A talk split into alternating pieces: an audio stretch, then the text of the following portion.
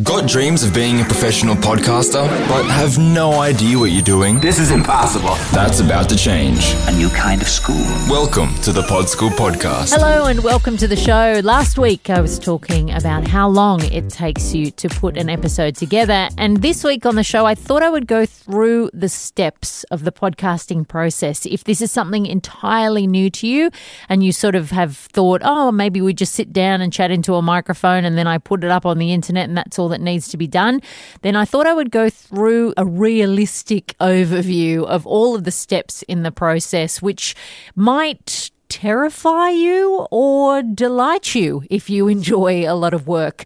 Uh, the thing about podcasting is it is no small commitment. It doesn't need to take up your entire life. It is 150% doable. I have two jobs, a business, and I somehow still manage to get it done, although often I am on the verge of a nervous breakdown, but it can be done. It is absolutely doable. It's just that you're going to probably need to pick and choose some of the things that you put into the process. And I'll, I'll give you the optional ones, but the very compulsory ones, there are quite a few of those that you can't kind of, um, you can't chuck those out of the process. So obviously, the first step is to plan your episode. The more planned and put together you are in the idea phase, the easier it's going to be to actually get your your show together and the quicker you'll be able to get it together. If you are sort of planning and researching on the fly or flying by the seat of your pants or working out where you're going actually in the moment, the record's going to take a lot longer. The edit is going to be a lot longer because you won't be as on track as if you'd just kind of gone in there with a really clear direction and a really clear plan. So that's a really good reason if you are short on time to think a lot about the episode before you actually sit down and record it because it will save you oodles of hassle and oodles of time. Within that planning stage, you can also research your guest, and you'll obviously need to book your guest as well. That's an important part of the process. Otherwise, you'll be sitting down opposite nobody. Uh, so, the research part of your interview is really important too. And that's something that you might be surprised about the time that that takes. You can get stuck in a rabbit hole of research that is hours and hours and hours, depending on who your guest is. So, make sure you set aside plenty of time to research so that you know your stuff and you're not kind of flapping about five minutes before they arrive thinking, oh my God, I don't know enough. Obviously, you're going to then schedule your record time and then you're going to record your episode. Naturally, makes sense. Otherwise, you've got nothing to put up on the internet. Editing is the next step in the process, and that could be very involved depending on how long your show is or how many guests there are. As a general rule, the longer it is and the more people on the show, the harder it's going to be to edit, and the longer that process is going to take. Then you're going to add your intros and outros. So you'll do sort of a basic edit of the voice part of things, and then you'll add your intro and outro that is the sort of identifier for your show. If you've got more complex production, like little segments or little sound effects or any of that kind of stuff, all of that goes in at that step of the process again, that is going to add more time to your podcasting process if you have more of those audio elements in your show. Then you export your file to MP3 and you upload it to your podcast host somewhere like Whooshkaa, Libsyn, or Blubrry. and that's where the file is housed.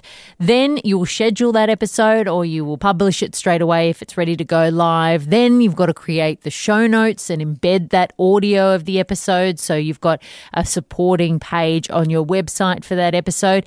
And the steps after this, that's sort of all of the essentials. You can maybe renege on the show notes page element, but it is really good to actually do that part of the process. And you can check out one of my earlier episodes about show notes for more on that.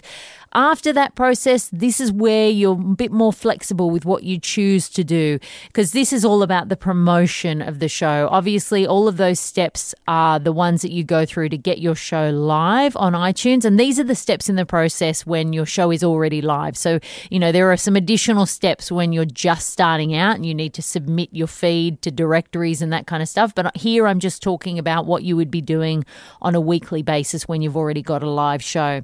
So after the show is live or it's scheduled and ready to go, that's when you sort of think about all the things like social media. And that can be really time consuming because you can get as complex as you want here. You could be extracting quotes from the episode and making little images to put on Instagram. You could make click to tweet uh, things so that you can pop them on your show notes page with quotes from the episode and people can click them and tweet them themselves. You can create infographics if you're giving across information. You might be able to do a little behind the scenes video that you share out. One of the things I do for my shows is I create promo audio, so I will actually send out little snippets of the of the show to give people a taste of what they can expect, and that takes a lot of time, a lot of time to do.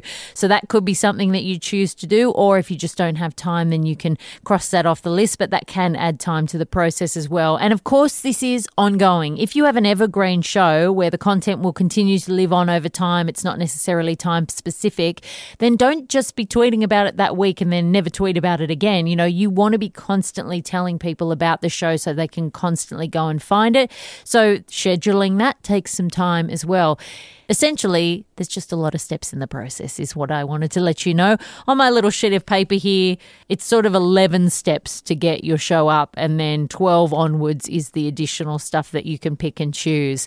It is a big time commitment, and as I said in last week's episode, it's really important to practice things so that you get a realistic understanding of what time this is going to take before you start and promise your listeners that you're going to be there every week and then realize, holy crap, I've just completely overcommitted myself. So be mindful of what it takes to actually get your show into people's ears. I don't want that to scare you off at all, but knowledge is power. Remember? So, the more you know about this before you get in there, the better prepared you will be to do this and to do it well. I hope that's helped you get some kind of idea of what the process is behind podcasting and releasing each episode each week. And I hope it hasn't terrified you too much. Hang in there. You will be fine, I promise. And this becomes much, much simpler once you have practiced this. Practice will really make this kind of almost be automatic, a lot of these steps in the process. It just can be very daunting when you're starting out. If you are enjoying this show and you're finding the tips useful, I would love it if you would leave a review wherever you listen to the program. And of course, you can get in contact with me anytime to ask a question for me to answer on this show at podschoolpodcast.com. I'll see you next week. And until then, happy podcasting. That's all for today.